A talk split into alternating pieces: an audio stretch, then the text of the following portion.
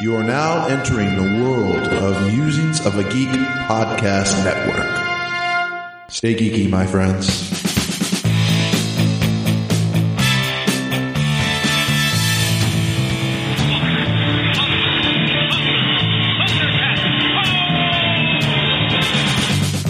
By the power of Grayskull!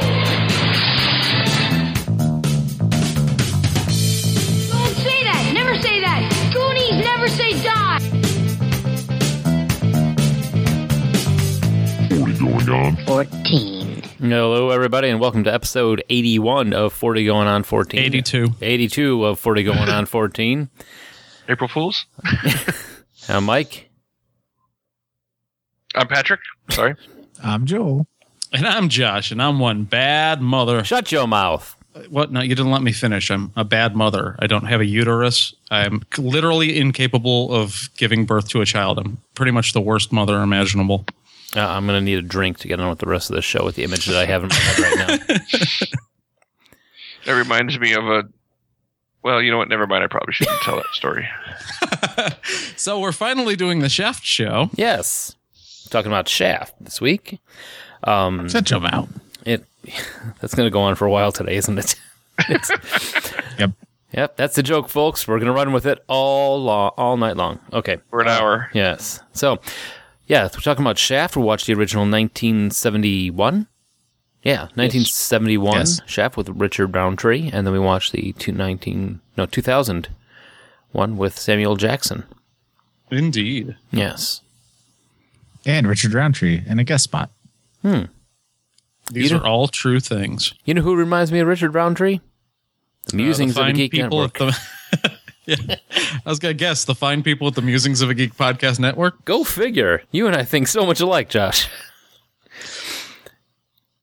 All right. Well, if you were to visit the I'm not- I'm not finishing that. podcast That's- network, you would find such shows as Sweatin' the Small Stuff, Moving the Needle, the Pittsburgh Nerd Pod, Geek Did Geek Dig Podcast, uh, Green Up, uh, the Arkham Social Hour, Salty Language, and uh, How Is This Movie? Yay! And if you're looking to listen to us on Saturdays, when you're out walking through the middle of traffic in the dark, wearing nothing but a black trench coat, you can listen to us at Geek Life Radio at noon when it's really bright out. They'll probably see you. I'm parasailing. Or you can get our older shows on iTunes, find them on Blueberry, Stitcher, and TalkShoe. And if you'd like to leave us a voicemail, leave some comments or show ideas, you can call us at 708 Now Rap, 708 669 9727. Or if you don't like the idea of your voice being played on the air, where we will then subsequently mock it, you can always send us an email at 40go14 at gmail.com or shoot us a tweet. We're on Twitter at 40go14. I tweeted earlier. I bet you did. I'm tweeting right now.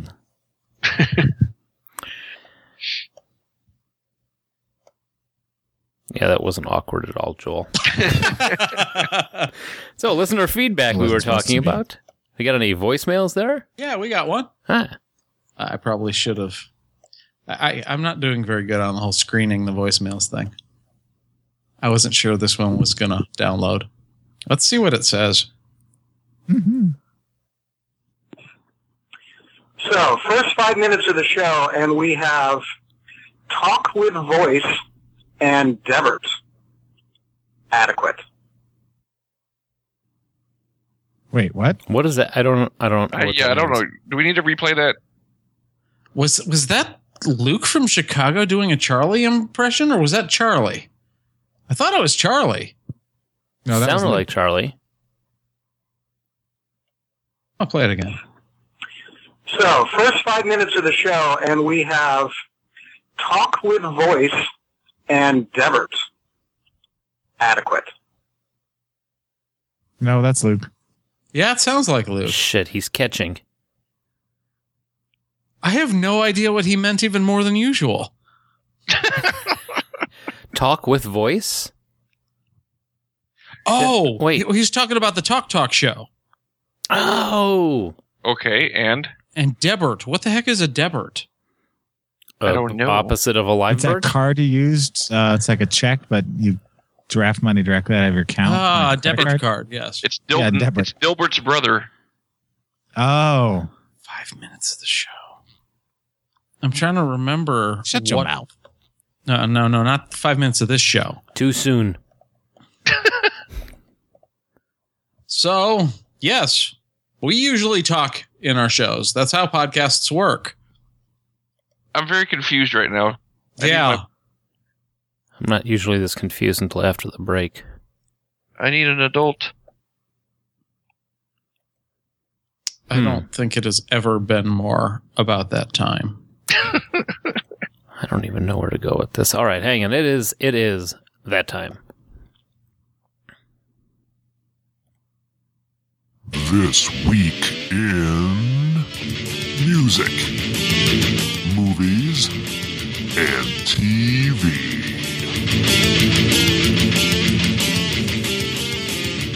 and sports. a little late to the party almost on And, that it, one. and it, it, it's back again. It's back to being funny now. Yeah. It's- and Joel's going to be a little bit slow because he's slowly asphyxiating from his dog farts that are going on. A, she's being very problematic, so it's making this difficult. Feels like there's something I'm supposed to do here. Uh, Hmm. All right. So the weekend 1971, when the original Shaft was released, the uh, number one song by the Temptations called "Oh, we got an early on acronym of the week: JMI parentheses or what are those? Those Yeah, those are parentheses. parentheses. R A W M. yeah, that's uh, Jesus Makes Ice, Random Alcohol with Men. It's a song about a very controversial reinterpretation of the uh, New Testament as a bar crawl. Where it picks up the apostles. Nice. Then- So. what, what is Joel's line? Then Jesus turned the water into funk. That's awesome. No, that is actually uh, just my imagination running away with me. Hmm. Close though. You were very close. Yeah. Very close. Yeah. And uh, f- that's followed up by Janis Joplin's "Me and Bobby McGee," which uh, two- Shaft. Which is also about Jesus. but not so much about the gay nightclub. Right. So James Taylor, his album Mudslide and the Blue Horizon is It's uh, released Mudslide Slim in the Blue on Horizon. Mudslide Slim. I missed that one. Released on April 1st. Most people have thought that that was an April Fool's joke, but no, it's just James Taylor. That's And an he will odd name it. title. That is. He will name his album whatever the hell he pleases They're different because things. he's written half the songs out there. I thought that was uh, Barry Manilow. No, he writes all the songs. Oh. There's a lot I of thought Oh, that covers was Barry between the two. White. of them. I don't base what I say in fact. Uh, I thought it was necessarily. Fr- Jack Black. He he writes the other half. Oh, okay. So between the three of them, they each have a half that makes you know a whole. You're a hole. Yeah. Okay. Now you're gonna. This I have. I have a legit complaint in this one. I don't know which which way to go on the first name on this one, but I got to say, Igor Stravinsky. No, you went the wrong way. I went. Is it Igor? Yes, Okay, Igor Stravinsky, Russian composer, conductor, and pianist, dies on April 3rd. Fucking hate say you. it, say it. He is now decomposing. Boom, boom. Chowda. Chowda. These are the jokes, folk. Like, like 'em or leave 'em. you said he's a penis. You get what you pay for. That's all I can tell you. Yeah. Movies. Ewan McGregor is born on March 31st in Perth, Scotland. In case you don't recognize that name, he was in Train Spotting, The Phantom Menace, and Moulin Rouge. And for some That's it. reason, no movies were released from January 31st to April 28th. People were riding high on the January release of Billy Jack, Fiddler on the Roof, The Million Dollar Duck, Sweet Sweetback's Badass Song, and they break the silence with The Summer of 42. Yeah, Sweet Sweetback's badass song in a lot of ways actually popularized the whole black exploitation genre. And uh, originally, uh, this is not a joke or anything. Uh, the uh, producers of it accused Roundtree Shaft of kind of copying off of this film, uh, despite the fact that uh, Shaft was filming at the same time. Hmm. I have Directed not by Melvin Van Peebles, Mario Van Peebles' dad, and there's a great documentary about it actually. Huh. Yep. I'll have to see that. The million dollar duck, I mean. Yes, well, of course, That's So- what we were talking about, right? Yeah, I know. Seriously. which brought about the duck exploitation craze that happened in the mid '70s. That one's for Oh. Brian Farrell. Yeah, there you go. and uh, TV, Marcus Welby, MD, is a top show, followed by the Flip Wilson show, and Here's Lucy. And then the. s- It's not sci fi, it's horror. Well, yeah, but to be fair, vampire fiction is sort of a subgenre of sci-fi. You could say like sci-fi space opera is like general sci-fi, but I would call fantasy and most horror subgenres of science fiction. Uh, I'll run with it. The sci fi soap opera Dark Shadows concludes after an almost five year run on April 2nd. Little known fact I have seen every episode of the original Dark Shadows. Wow. Yeah. I've seen none. It's not bad. Barnabas Collins, and then they remade it in the 80s. And then they remade it again, and it was apparently terrible. Yeah. The movie was terrible. The second the remake in I think it was like 88 came out, it was wasn't too damn bad. Um, but no, I, when I worked at the video store it was one of those where I would choose a TV show and just crank through it. That's how come I've seen all The Prisoner and a bunch of other shows. But yeah, watched all Would the Dark Shadows. masturbate while you were watching it. Well, I don't know how we got here. Yeah, you you don't. We usually do, but I mean, I that's early early. You said you cranked through them. I mean, what else am I supposed to read into that? I wish I could psychically make your dog fart from here. She'll do it on her own soon enough. And then in Spurts, born on April 3rd in Triumph, Idaho, Picabo Street is an American alpine ski racing world champion. Say her name again. Fuck you. That's what I'm saying. It's peekaboo. He said Picabo. That's better. Isn't that That's- hysterical that the, the goofy way to pronounce it is the correct way? Okay, yeah, Pe- okay. Peekaboo P Street. I C A B O. Okay. Yeah, peekaboo. And I didn't go with I went went with Picabo and it's Peekaboo. Peekaboo. I it's I wouldn't have said Peekaboo. That's funny. Uh, No, I don't blame you for saying that. I just it, I thought that was a re- right. She was recognizable enough that you would have known that Yeah. because she. I Yeah. mean, she was kind of famous for a while. Okay. I mean, yeah, she's got an unusual name. She's reasonably attractive, and she was uh, an incredible, uh, is an incredible athlete. okay. yeah. Oh, Right. here he goes. Here comes Google. Doot-doot-doot-doot-doot. Oh wow. See, Yeah. All right. peekaboo. Peekaboo Street. Sunny days, chasing the. Pablo Picabo. So, uh, Japanese race car driver Shinji Nakano is born on April 1st. you got that name. Yeah, I know. yeah, that one's no problem. Oh, he always does that. He always he, he, he like he like he like Barney's us. You know, Barney from The Simpsons. We always think he's gonna just fuck up all the you know. Yeah, As opposed to Barney Gumbel. from. That's who I, he's I talking couldn't about. think of Dinosaur? Gumball. Uh, I, I choked. Yeah. I couldn't think of the last name. Barney Fife. So, Shaft. 1971, directed by Gordon Parks, music by Isaac Hayes. John What? Sha- what? Kidding. Trying to fake like I didn't know that. Isaac Hayes sang the theme song. Sorry. I'll shut up.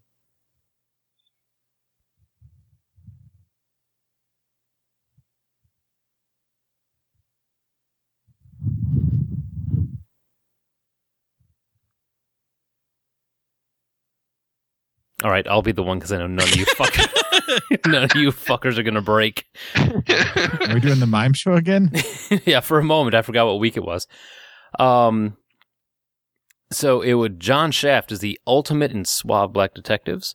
Uh, finds him first finds himself up against Bumpy, the leader of the black crime mob, then against black nationals, and then finally working with both against the white mafia, who are trying to kidnap Bumpy by kidnapping his daughter.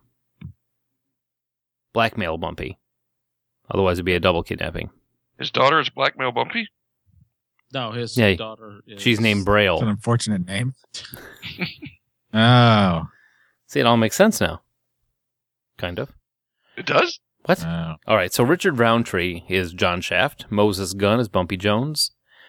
Uh, Charles Cioffi as Lieutenant Vic Andrazi. That's pretty much all the names that we're going to get through is that you're going to. Richard Roundtree and Moses Gunn is the only two that I recognize out of the whole thing. Yeah, pretty much. I mean, I I th- had seen Charles Chiaffi in other stuff in the seventies, but always playing that sort of bit part random cop dude. Mm-hmm. And Yeah, you've got to- Christopher totally. St. John doing the kind of like dickish partner, the kind of uh, role you'd expect to go to like Judge Reinhold if it was 10 years later. Judge Reinhold, really? That was the Man first in the name that tailpipe. came to mind. Yeah, yeah, he was kind of dickish. Yeah, Yeah. not always, but sometimes. So I've always been a big fan of this film. Just Have, See, I'm, I'm just actually I just want a quick run around. How many of us have seen this before this time? Not me. Me? Nope. okay. So Mike, you watched this specifically for the show. Yeah, I watched this for the first time.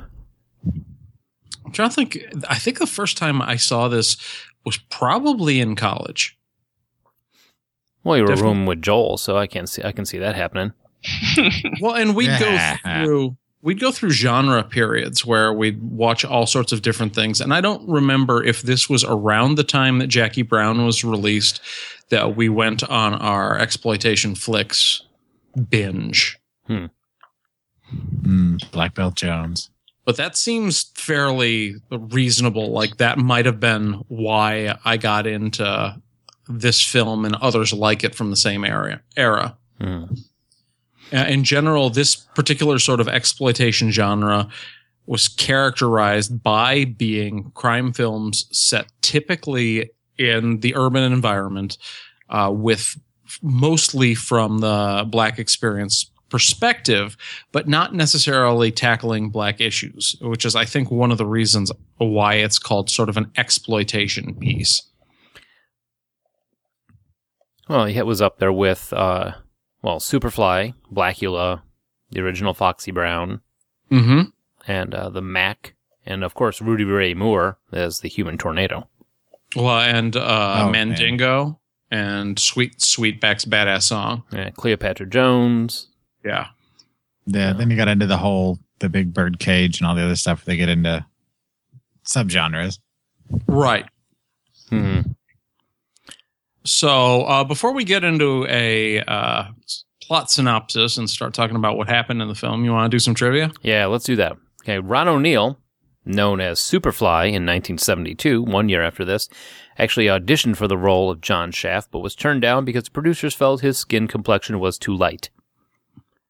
So he was too white to play Shaft.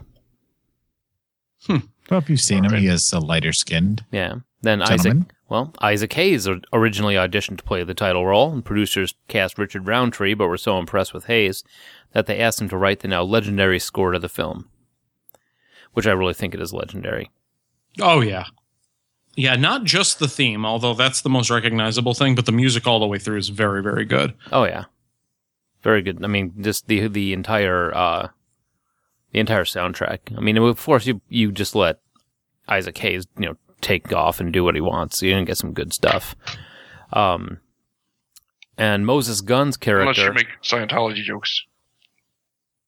Right, right. But the music was very contextual in the in in the film. I mean, it made sense and seemed to be written for it. So Yep. So uh, Moses Gunn's character is called Bumpy Joan Jonas after the real Bumpy Johnson, who was an African American mobster in the 30s.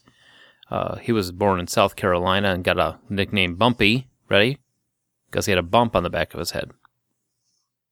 Uh, they weren't really clever. It's just No, I mean, it's pretty, pretty. You know, he was a drug trafficker, a bootlegger, mob boss, and a numbers runner. So this is ambidextrous Smith. Why'd he call him that? Because he can use both hands. this is This is double chin. Face Jones. We call him that because he got a face. Okay. Yeah, pretty much. Sounds about right. So we start out the movie with Shaft completely ignoring traffic. Pretty much. I mean, basically, if you're going to want to walk like a badass through New York, you're basically just going to have to keep going regardless of what happens. And that's what Shaft does. Yeah, I mean, it's it's. I wondered. Well, I'll, I'll talk about it later because they they continue it later on. But it was like he has absolutely no. I don't say respect, but no consideration for anything going on around him. He has to get from point A to point B, and you're just going to move. Yeah, I mean that's I think I think they're kind of establishing his character somewhat in those opening shots as a guy that uh, is a strong enough character, a big enough badass that he expects even the city of New York to move around him. And they do. Yeah. Yeah, and it's you know, and you start out. You've got the um the the cops that show up and start to try try to pump him for information. You've got the jaded old cop that just is just like, hey, tell me what you know, and then you've got his like uh, what who did you call him? Kind of a Judge Reinhold. Yeah. A later Judge Reinhold, not not early. Yeah, Judge Reinholdish guy who come on, let's just you know we'll pump him from the we'll get we'll just get the you know beat him up and get the information out of him. It's like you don't do that. To Shaft. You you don't press this guy. you don't press Shaft. No, he's not impressed. Plus, the opening shot saves on on script, so yeah. Yeah. I- it, it was neat to watch though because it was like a time capsule of, of New York at the time though, which I thought was fascinating. That's true. I I think that th- one of the things that they are doing is they're establishing this as almost a classic detective, almost kind of a noir kind of story. Eh, But they're turning the whole relationship between private eyes and police uh, kind of a little bit on its ear, making the connections like, okay, this is how it would be if the private eye were black and we're talking about the 1970s and you've got white cops. Well, it's the thing is though, uh, Vic Andrazi, the the lieutenant, seemed a, a little bit more uh, empathetic. Well, yeah, I, I got the impression that they were old friends. Yeah, yeah. In a you lot of actually ways. could say that they were ac- they were together at one point or another, where they were you know on the same team, so to speak. But it was the captain that was you know the jackass to him. It seemed like the whole time uh, Vic was just like, look, you know, if you don't want to tell me now, you'll tell me later, whenever you're ready. You know, I'm here, type of thing. In the meantime, uh, you know, uh, Ben Burford, Ben Ben Buford is trying to crank him for information, and uh, the captain keeps pulling shit to try and uh, you know get get the shaft. Of course, in the first ten minutes of the movie, he does throw a guy out his window. It was more of a dodge, really. he, he he gave a little bit of an assist near the end. yeah, a little bit. Little- there was a little bit of The a assist shaft. so it was a little bit of the since you're going that way, I'll just help you out. No, you know, and then of course you have the you know the screeching tires and the woman screaming from below. Uh, I did like the interaction in this. I think honestly, with my favorite scene in the movie, it had to be when Bumpy shows up finally, and uh, they has a conversation with Shaft about his daughter being missing. yeah, because it starts out with a pretty hardcore stare down. Yeah, and that's- like, you need something from me, and I'm not going to break. I already put one of your guys in the morgue. Get the Mhm. hell out of my seat. yeah, you know what I can do. Just Move. replace that. So that and his uh, sidekick with the with that voice. Mm-hmm. I I w- don't know. Was that actually his voice, or was he like trying to do a Mugsy on it? Well, I think that was probably actually his voice. I mean, maybe it was a character voice. Yeah, but just the whole when he come, when he tells you he's gonna be here, you be here on time. So, but Joel Yes, interjection. things are so skypey. I'm having a hard time hearing. Um, Oh. I agree. I agree with all of what you said. I mean, as far as that interaction and everything, um, and, and it established the characters and the relationship they were going to have because throughout the rest of the film, um, I mean, you can see that they're walking this really tenuous line between Bumpy wanting to just say, you know, screw it, you're going to do it my way, or you're you're going to be dead, um, and also wanting to get his daughter back. And there's that follow up scene where um what was it shaft was asking for more money was it trying to Well, remember the whole interplay. Basically, what ends up happening is Shaft agrees to look on his only lead, which is to check with basically the Black Panther type organization in the city, uh, which was his. It's like maybe these guys took him.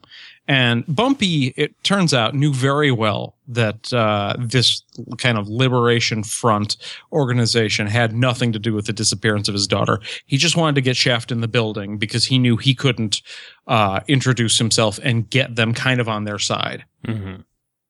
And Shaft f- kind of figures that out. He figures out that the hitter w- that was in the building uh, with- was not a coincidence. Uh, like white guys with machine guns uh, show up and start blasting. And Shaft figures out. Yeah, this that isn't 2015. Ah. Sorry, political humor. Well, Hmm. well, if that What? was 2015, they would have had badges. That's what. Yeah, that's kind of what I was. Yeah. All right, sorry. But that, uh, that Shaft was figures out Patrick from the what's- Texas consulate.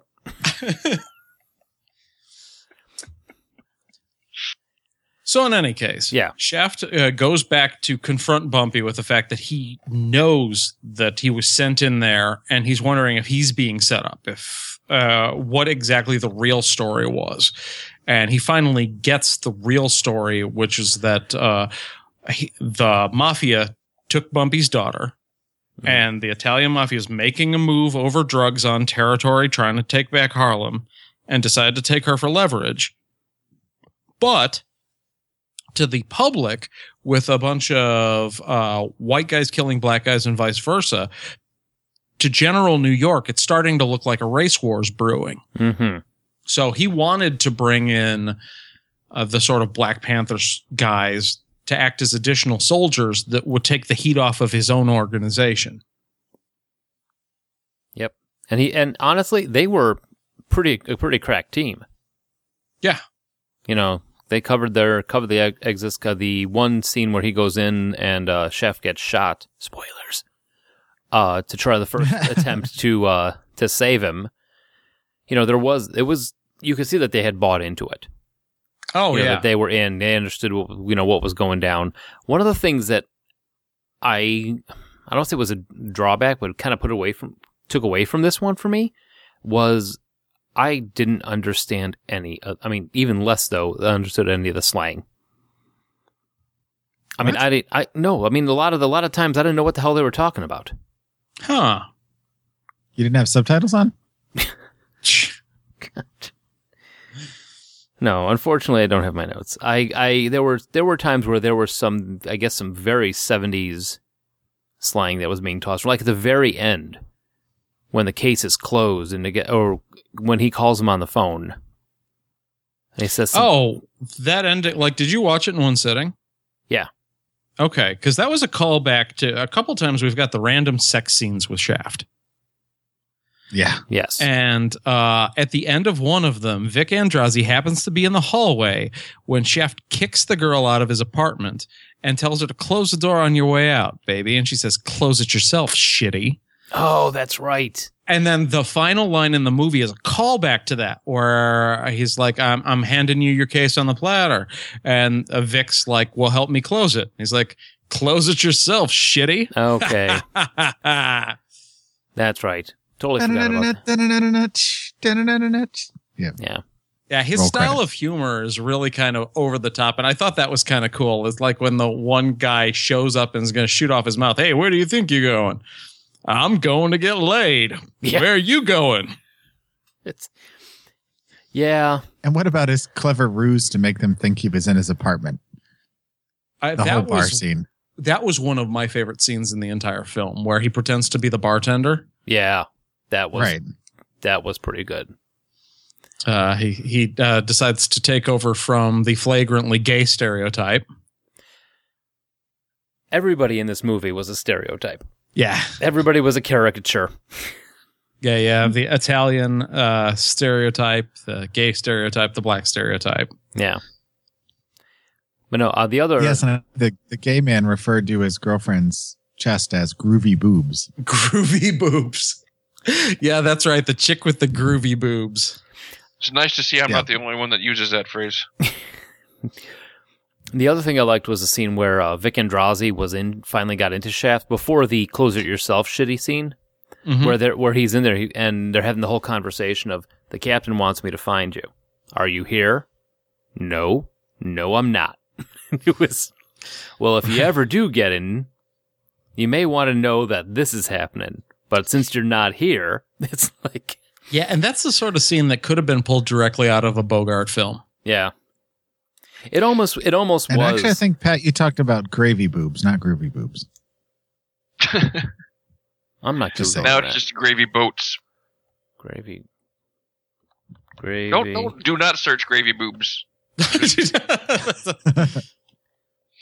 Huh. You from Swanson's Diner. Gravy boobs. Mm. Not what I was expecting. okay, so Keep- before keep we get to talking. the ending, we do have Shaft trails the mobsters basically claiming that he's been authorized to speak for Bumpy. Uh gets into their interrogation room by talking to the cops and tails them back to where they're keeping the girl and attempts to with just a couple of guys take her but gets shot in the process. Yes. However, he was smart enough to make sure that uh, one of the soldiers, which he has negotiated a price for each of uh, the soldiers from the sort of Black Panther organization, uh, and uh, like a per head, I, what was it, like f- uh, $20,000 or $10,000? Oh, how many? Hmm. Ten thousand per. Yeah. Yeah, 10,000 Yeah, ten thousand per. guy. He had one of those guys watch no matter what happened. Make sure if something goes wrong and they get away, you know where they go. Which sets us up for the ending, which is this massive, uh, almost like Mission Impossible meets A Team sort of. You got costumes and going in from different areas. You got distractions and flashbangs. Yeah, and, and gasoline bombs and, you know, fire hoses. And then they built the thing that shoots the watermelons. And Wait, what? Uh, that wasn't in Europe. I You want had to to watch go with something. watermelons. I'm like, Well, I was thinking about the 18 where they were on the farm. Pat, get out of his head. Mike, come on, man, watch it. That's racist. I did it again. The Texan is calling me racist. yeah. All right. So, but no, I mean, that was that. I like that cool scene where they, you know, they steal the uh, outfits and they all sneak in, wait for the signal. And when everything sh- hits the fan, you know, when everybody comes jumping out of the doors, they're all ready to shoot. And they actually came out of it pretty well. They only had one guy get shot. Yeah, and the plan didn't 100% go according to plan when they were trying to like light the bomb and they realized, oh, we're going to need something else. And the guy's pulling random stuff out of his bag until they find something that's going to burn. Yeah. Here, take this. This is gin. okay. It'll smell nice. Yeah. And they had a drink and then they found the bottle of gasoline. I'm glad I didn't pull the gasoline out first because then Chef would have drank that. I wouldn't put it past him. But yeah, aside from one guy getting shot, they pretty much uh, have the distraction on one side, uh, bust into the room, but also like attack the hallway where they know mafioso are going to be bouncing out of every single door, guns blazing. Hmm. uh, take care of some of them with a fire hose and gun the rest down. It pretty much goes according to plan. Uh, I did mm, going before we go to the total end. Uh, the little Jewish uh, street doc was the riot. Oh, yeah. After after Shaft gets shot, he have him come in and patch him up. He was cool too, and another complete another caric- uh, another caric- caricature. But uh, no, they liked that guy. Yeah, I think that the pacing of this movie is one of the great things about that. It slows down a little bit near the beginning where you get the first almost unnecessary love scene. But I mean, even that's character building. Right. They're establishing who he is and and what he's about. You know, uh, what's priority and how much of a just badass dude he is. Mm-hmm. Right. But uh, yeah, aside from the love scenes, everything has a very brisk pace to it. It rom- reminded me in terms of how much the action moved of something even like Empire Strikes Back, where you've got scene to scene to scene with. Uh, I, I barely saw the time passing when I watched it again. I think it's one of the reasons why the film holds up pretty well. Um, this was selected in the year 2000 for preservation in the U.S. National Film Registry by the Library of Congress for being culturally, historically, or aesthetically significant. Huh. I did not know that. Like I said, it was time capsule. Yeah, it really is. I mean, because it's, I mean, the just, if you, it just a reflection of the time is what you're going to get out of this one. Well, and even if you take the stereotypes of the time, I mean, they're they're stereotypes because they're, they're they're based on reality in, in some regard. All the, the the filming and everything there of that of big budget Hollywood, it was you know a, a different side of it that we. So it makes it that much more impressive because it still feels like Yep. Hollywood, but it really, I mean, it was made to sell tickets and make money and, and not much else. which is interesting because it's in some ways more radical than the sequel slash i I don't want to call the film we're going to talk about in the second half a remake because it isn't a proper remake it is more of a sequel No. Yeah, it is. and the, and they're doing a remake but in some ways this is more radical uh than the remake because so much of the cast is black they they didn't feel the need to jam a couple of large uh big budget draw white actors into the film to make sure people would see it uh, and in some ways, I think that made it uh, a stronger film. Um, No, Also- I I agree Oh, go. with you on that one. I mean, it's it is a uh, they didn't uh well like I said they didn't bow to Hollywood and say you know okay this is you know we want this to be a big hit so we're going to try and throw I don't know who they could have thrown in there. I mean after even after watching it you couldn't actually think that there would be a person that you could toss in there to up it. I mean with the characters alone who could you I mean just the mobsters and the cops. Sidney Portier. yeah, and I, as they went he's on not to Italian. sequels and the short-lived TV series from 1973, those sensibilities got bent a little bit. Where uh, Shaft uh, was working alongside uh, a white, I don't want to say partner, Is that but uh, Shaft in Africa? No, no, I'm talking about the television series. Oh. Uh, it was seven episodes uh, from 1973 to 1974. And uh, he worked, instead of working sort of at a different angle with the police, he was working directly with them. Okay. So, and that was partially CBS deciding, hey, if you're going to do this on network TV, you're going to have to tone the character down. Right. Well, I mean, and then the, when the cartoon happened, I mean, they really toned it down. Would All right. Uh, break. That never happened. Yeah, I was. I just, I just had I was waiting for the joke. in my in my Well, head. they I um, made a saw, RoboCop and a Police Academy cartoon. I mean, come on. No, I just thought you like had some pun set up. Honestly, Oh, no, I was Uh. in my head. I had like the Hanna Barbera Shaft, like doing the bongo run where he, like Fred Flintstone. ticket. see, I would watch that. Uh, Uh, so- I, I, I would. Matter of fact, I'm going to go write that, create it, watch it now. on the break. uh, During the onto break, the right? break. On to the break.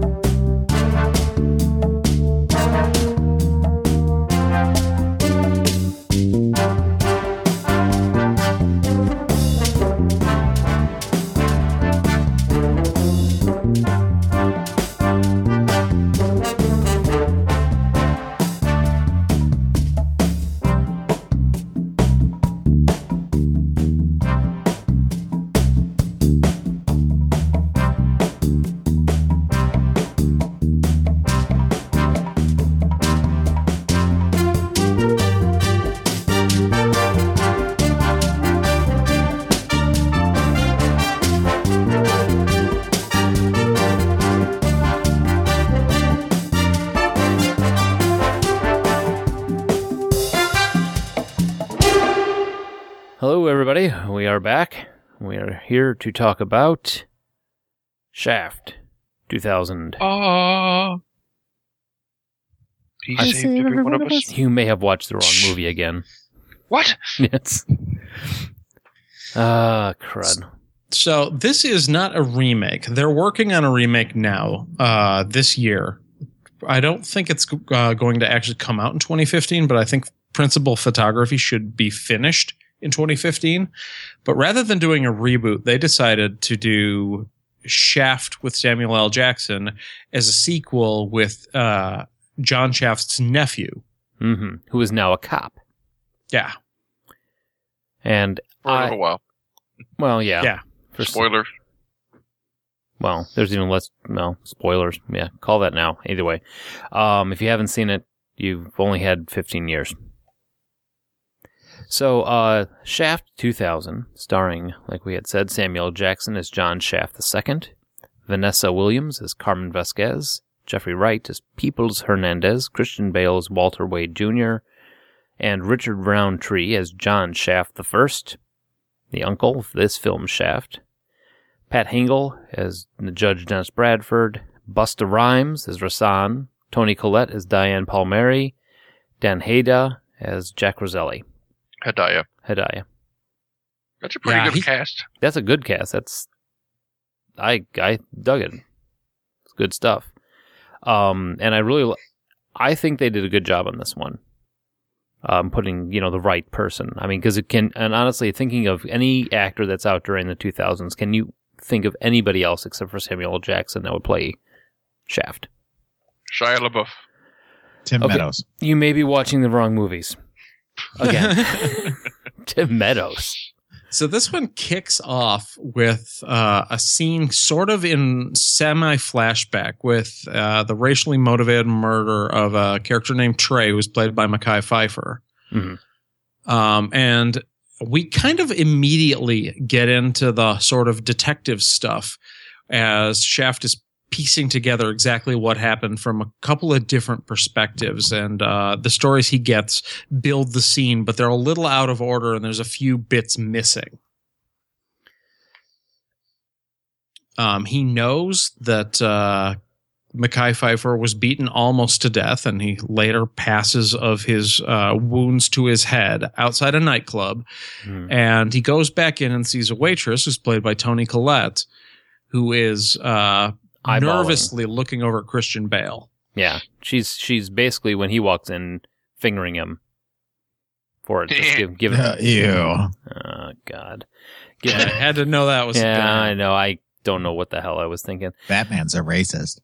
Yeah, and he was a particularly cartoonish racist too. Yeah, he took he took Very great much so. glory in being a racist. Christian Bale? I had forgotten that Yeah. he was in this.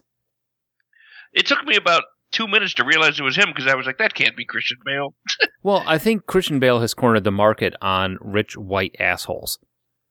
Because you have him in this. That's that person, Donald Trump.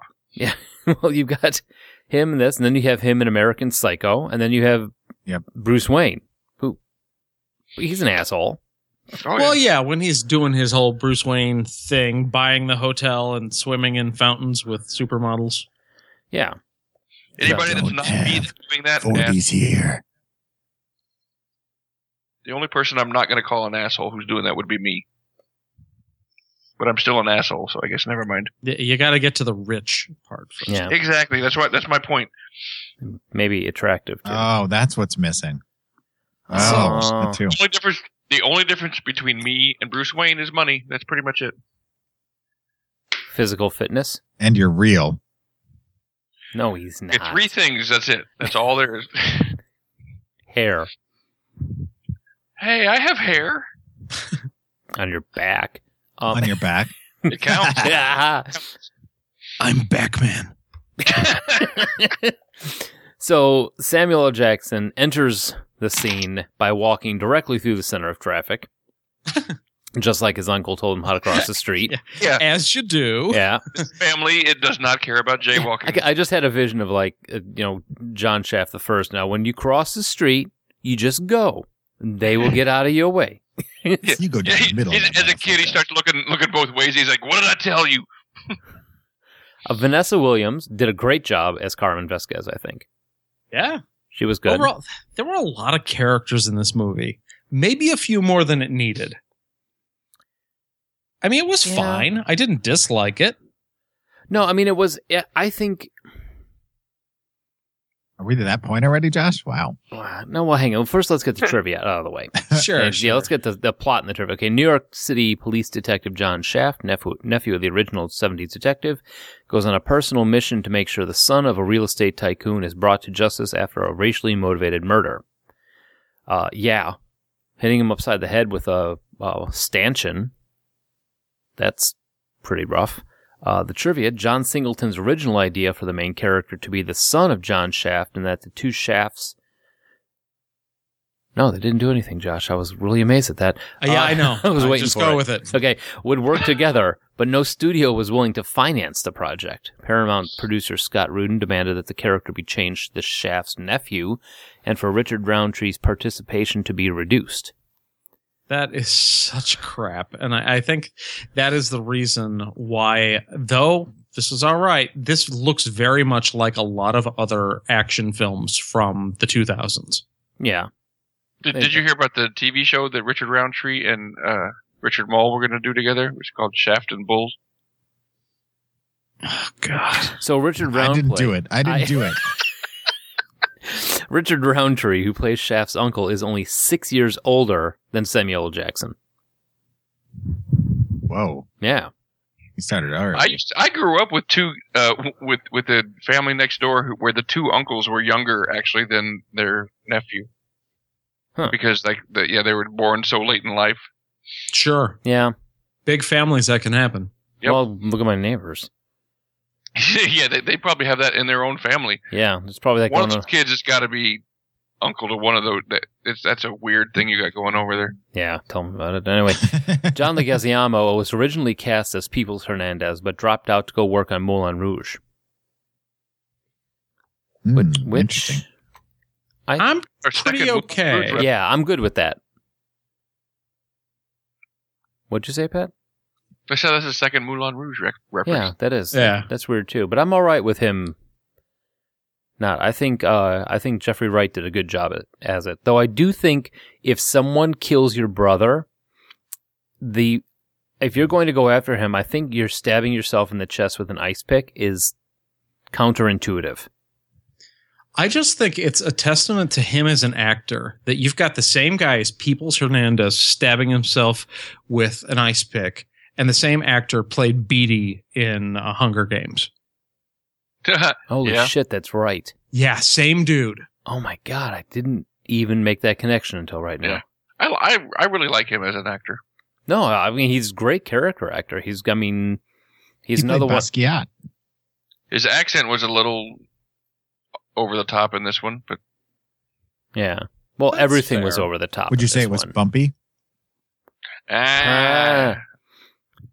This is another one of those movies I took my grandmother to go see because, Ah. she liked black men. well, yeah, she I laughed. didn't need, I didn't No, need to she say la- the word black in that sentence. Really, I just No, Yeah. Texas. So I'm, no. I was calling his grandmother a whore. Is what I was really doing. Aw. You know, I loved her. she would have loved you. yes. What do you mean would have? All right, This I got to got step weird. away for a second. Like you want to keep escalating this, Yeah. Mike? no, I don't know why I decided to, to, to have a volley go back at you. Um, but no, she, we we took her to see this. This is in the same era of well, let's see what ridiculous movies we could take her to go see, like uh, World Police. That was another one. We Oh, took- nice. Yeah, took World What? Police. Yeah, we took How I my, did serious- not take her to see To, that. to the, to My- the puppet sex scene. yeah my my brother took her to see World Police. We talked about this before. We also took her to see Alien versus Predator, and I took her to see Shaft. And And did you subject her you to doing, Alien Julie? versus Predator? It, wa- it's not like the original Predator was anywhere around to be seen. We already watched it at home. Took her to go see uh, Inception. That was ent- that was entertaining Oof. because we finished every- it off and the titles rolled and the the last thing thing happened and lights came up and she looked at me and she went, "I don't know what the hell's going on." Had Have I nothing to told the you gentlemen. Sorry about the aside, but have I ever told you gentlemen the story about when uh, my dad decided to take the entire family, and I mean like cousins and my grandmother and grandfather and just everybody. There was like like twenty eight people all went to the, just go see E. T. together. Oh shit. Yeah, and we walked out of the theater at the end of it, and my grandfather just pretty much kind of looked around at everybody, and he says, "I believe that feller was from outer space."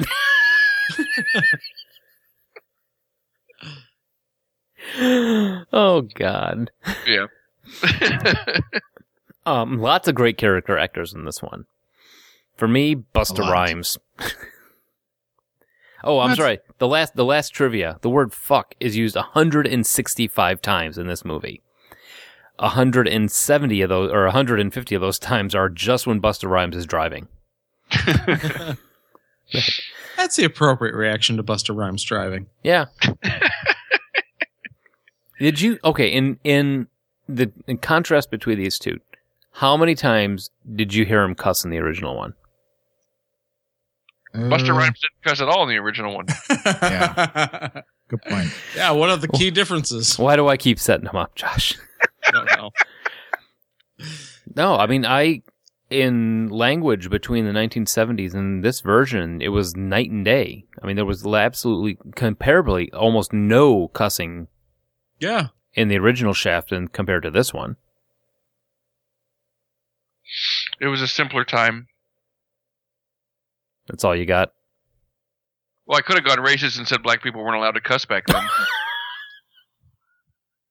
but I didn't want to do that, Mike, so thanks for dragging it out of me. Well, also, you know, Richard Pryor kind of shoots a hole in even that racist argument. Well, it wasn't serious. All right. So anyway, I don't know. You're from Texas. you believe stuff. Remember, I'm one of the few non racists down here, which is why I can say things like that. uh, the best turning in my badge scene. That was ridiculous. It was- Throwing it as a shuriken. yeah. and, I, and I saw him do Swag. that, and I was like, "Huh." Now, if there were physics in this world, somebody in the upper deck just got ganked because that thing would have flown off like sideways out of his hand. Uh, I liked it. So that's a little known fact that at any you know given any given time, a cop can use his shield as a throwing star. Yeah, but Very they only little. get to do it once, so they don't do it very often. Right. Then you have to send off for, to Japan for another shield. Right. And well, while it's gone, you're not a cop anymore, so you expose yourself to danger. You can't violate any civil rights. you, you can't. Never mind. You're I- pretty I good. go with that instinct. Yeah, I'm, I'm gonna shut up I felt before I bad. get the whole show arrested. I felt bad for uh, Diane Palmieri's brothers. yeah, but to be fair, you come at Samuel L. Jackson with a bat, you should know what you're getting into. Yeah, if you come at him with a bat, you're definitely going to get ganked by peoples. That's what's going to Yeah, happen. yeah, that's that's true. Yeah, that poor guy, he got stabbed right in the liver. He survived though, didn't he? I don't No. know that. Did the second brother actually live through that scene? I know. Yeah, don't I, think think, so. he. No, because I think Can't call them yeah, brothers unless you're actually black yourself, Josh. No. We're talking about the white dudes. Jesus. Oh, sorry. In that case, it's cool. Um, yeah, I think he did. I think they made an offhand comment about his other brother was in the hospital Oh, you could be right. Yeah. because That I- uh, he was checking on him with their mom. Yeah. And that he was still alive. He was uh, in the hospital. I think that's absolutely correct. Yeah. This wasn't an R-rated movie, was it? Oh, It was, It yeah, was? Okay. Uh, I was he's gonna- a pretty hard R. yeah, I was gonna say because you you can't kill people like that in a PG-13 movie. So you can't say fuck 165 times in a PG-13 movie. that's a good point. Right, you Yeah. You- you that's a just very get good one. point. Yeah. I didn't think about that. he, he said they only said fuck once, but it was like a 35 minute Uh. fuck. Just you know, just one guy in the background of every scene dragging it out. Ah. the introduction, having Richard Roundtree show up was awesome. And I think that we, making him his cousin and ending the show, ending it with those two going off and be starting up the in, private investigator investigation team, I think was a great ending to the sh- to it. And that's all I have to say about that. Well, I mean, there were a lot of things going on here, a lot of like plots and subplots. And I guess it all came together. I just, I, I don't think this was a bad movie. It was just an entirely generic movie with a thin veneer of like cool from the 70s. I think they could have gone better if they had either gotten rid of Walter Wade or Peoples. Right. And I kind of feel that they uh, there was pressure from the studio to make it a more generic action movie to get broader appeal, which is how you end up with all of these great actors. Like I love Christian Bale. I've thought Tony Collette was awesome since my uh, Big Fat Greek Wedding. Um, but I, I don't know that all these characters doing all these different things. Not my Big Fat Greek. Uh, she was Muriel's wedding.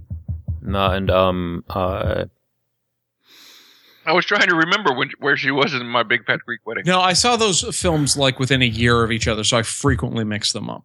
uh Dan I still haven't seen Muriel's Wedding. It's good. Yeah, Jack, that's what I- Jack Roselli also really good. He's good. I like him in all the stuff they put him in. And, Who? Yeah. Dan Hada. Oh yeah, Hadaya. Yeah. Hedaya. He, he pretty much always plays either uh, a villain or a dirty cop. Yeah. Or, or a sleazeball. yeah. Yeah. And that's the thing is like I mean the the twists in this movie were like, "Oh, look at the guy who's actually helping him out. Help him out is the one who's, you know, the racist racist guy over over at the PD." I liked that. I like that twist. You know, that was cool. I was expecting that Roselli would actually turn out to be good about halfway through the movie the first time I saw it. But then I'm like, "Nah, what am I thinking? Look who's playing him. He's got to be dirty. Just goes to show you Mm, that even Take a racists can bath. have depth. What are you saying, Pat? Just saying. Just speaking up for the racists. Exactly. They shouldn't always be impugned. Sometimes they do good things. I mean, Hitler did wonders for the economy. Let's let's stop him right now. good Oh, Jesus God. Christ. Here we go. So I'm sorry, I can't even maintain a straight face. I don't even know where the hell to take this now.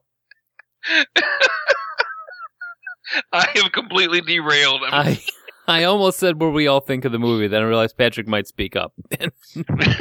I like the How about ending. when uh, Shaft is about to just put a bullet in people's head, and then uh, the brothers show up and just hit hit people's with a car.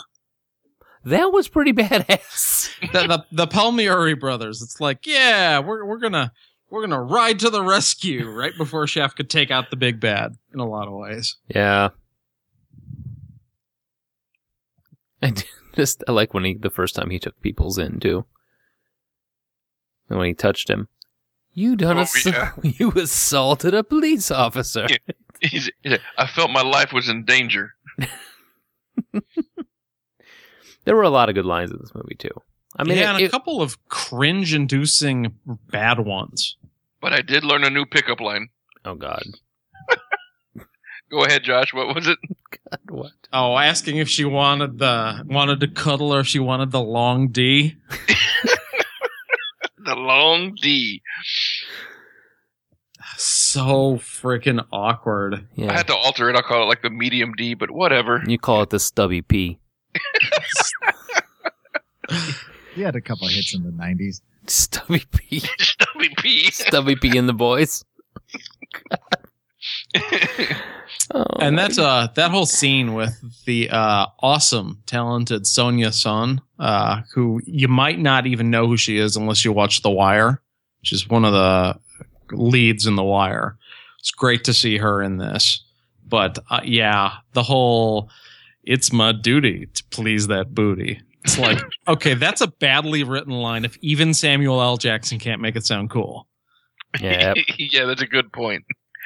I want I want to hear James Earl Jones say that. Go ahead, Joel. I don't, I don't do a James Earl Jones impression. You don't do any of the other ones either. That's never stopped. We don't do Sammy Davis Jr. That's for sure. No, because he's dead. Oh, now I'm Oh. sad again. Hey, All right. So going around, uh, how how we feel about this one? I, I think we pretty much all liked the original, right? yeah. Oh, yeah. Yeah, I liked it. I mean, it wasn't as I was wasn't what I was expecting. Like I said, I'm my I tend not to like the pacing on this on the 70s movies. I just I didn't like that, but I mean, as a whole, I thought it was a lot of fun to watch. I, I kind of nothinged the first movie. I didn't Yeah. like it or hate it. That's fair. Joel, you were trying to say? the first one is classic. I love it. Yeah, I, I feel the same way. It's I, I don't know that it cracks my top ten or top twenty movies, but if I'm thinking of the 1970s, Shaft is going to be one of the first films that jumps to my mind. I just I, I should have probably mentioned this in the first half, but I'm not a real big huge fan of the whole black exploitation, exploitation, any kind of that genre myself. So I I knew I wasn't gonna love it going Yeah, into it.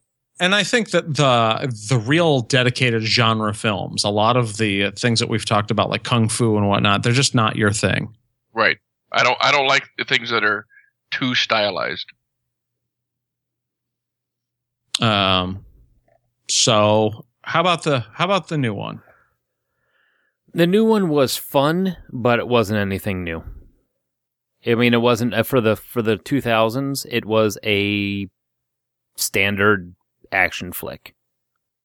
I mean, they threw in, like you said, they threw in a little bit of frosting of the 70s feel to it, like with the the uh, fade outs and that sort of thing. But um, you know, I it's think- not one that I would go out of my way to buy. I think if you want to see Samuel L. Jackson being a badass, there are a lot better choices out there to make. Yes. Absolutely. Yeah, I, I don't know. Like the original, I think deserves its place in the Smithsonian's list of culturally significant films. This one, while I don't have any particular problem with it, like I'd say, yeah, I liked it. It was a movie.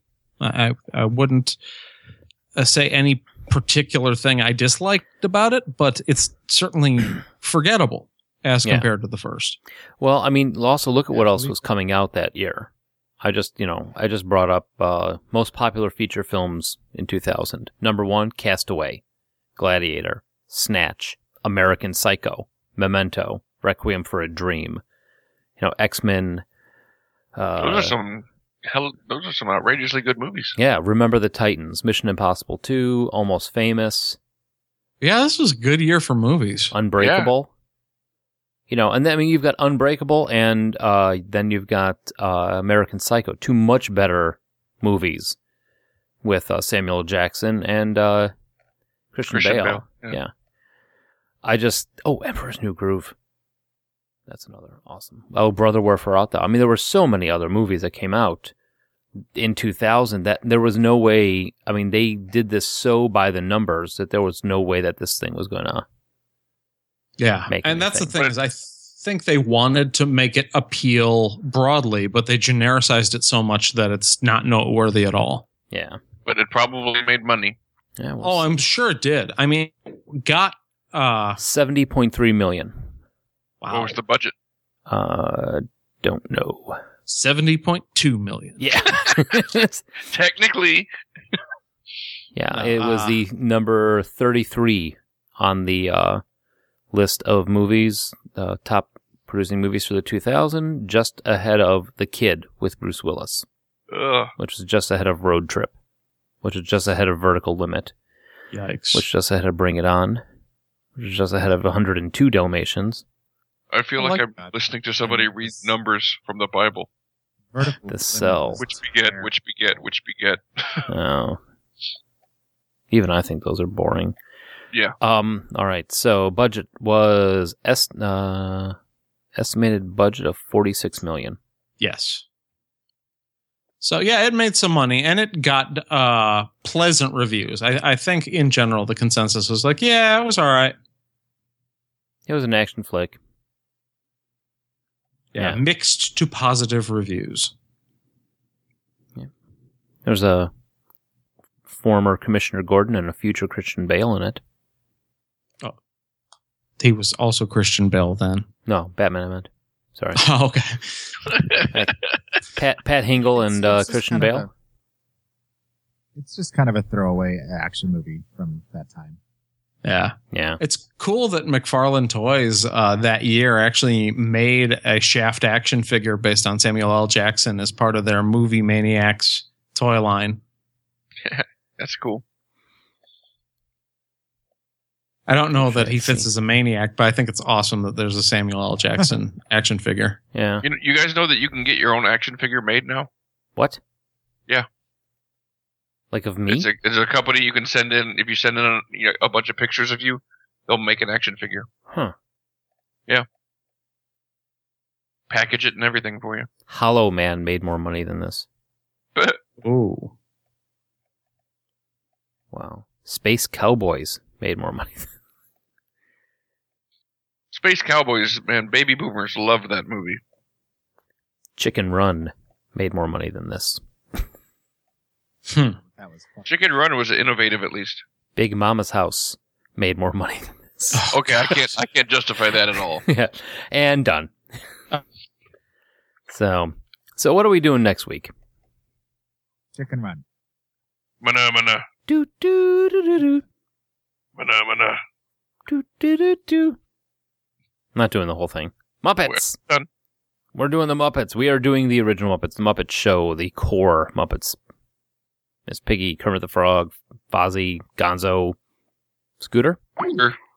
Yep, all those guys. And uh, we will uh, watch some old Muppet Show episodes. We're going to watch the Muppet movies and uh, talk about that for next week.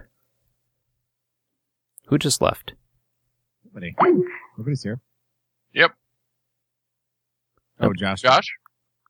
We He lost didn't Josh? leave. He's just his connection went shoddy for a second. Okay. Well, if by chance you want to look at any of our older shows, you can find us on iTunes or on Blueberry, Stitcher, and TalkShoe. If you want to call and leave us a voicemail number, I don't know why you would want to call in after listening to this show, but I'm sure you have an opinion. Uh, call at 708 now rap. That's 708 669 9727. And uh, please, if you want to direct any at Pat, just say his name first. Oh, was that just me who disappeared? Yeah, just you. Yes. just you. Oh, that's weird. It dumped me out in the middle of uh, talking about the Muppets. Yeah. But we did. Did you want to say Huh. anything else? No, I like the Muppets. Don't I try. got nothing. I got I nothing. assumed I, I assumed the entire uh, uh, show like went down due to bad internet, but it just dumped me out. Sounds like we missed a real gold nugget there. Yeah. I like the Muppets. well, no, I, I started saying, well, yeah, we're doing the Muppets, and then no one was saying it. And so it's like, the Muppets, right, guys? yeah, not everybody at once. So, Muppet shows next week. 40 going and 14.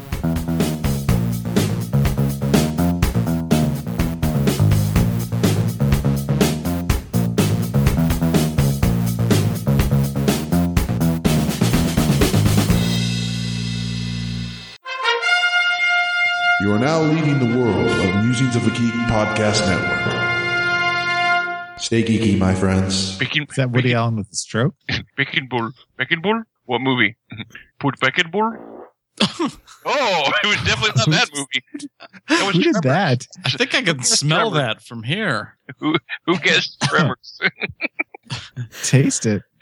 Uh, no, thank you. I'm good. Who was that? Who was that? Mike. I'll be right That was Mike. Yeah, I had a mouthful of beer, but I was sadly I know Mike's farts. He's going off to get a spatula to wipe.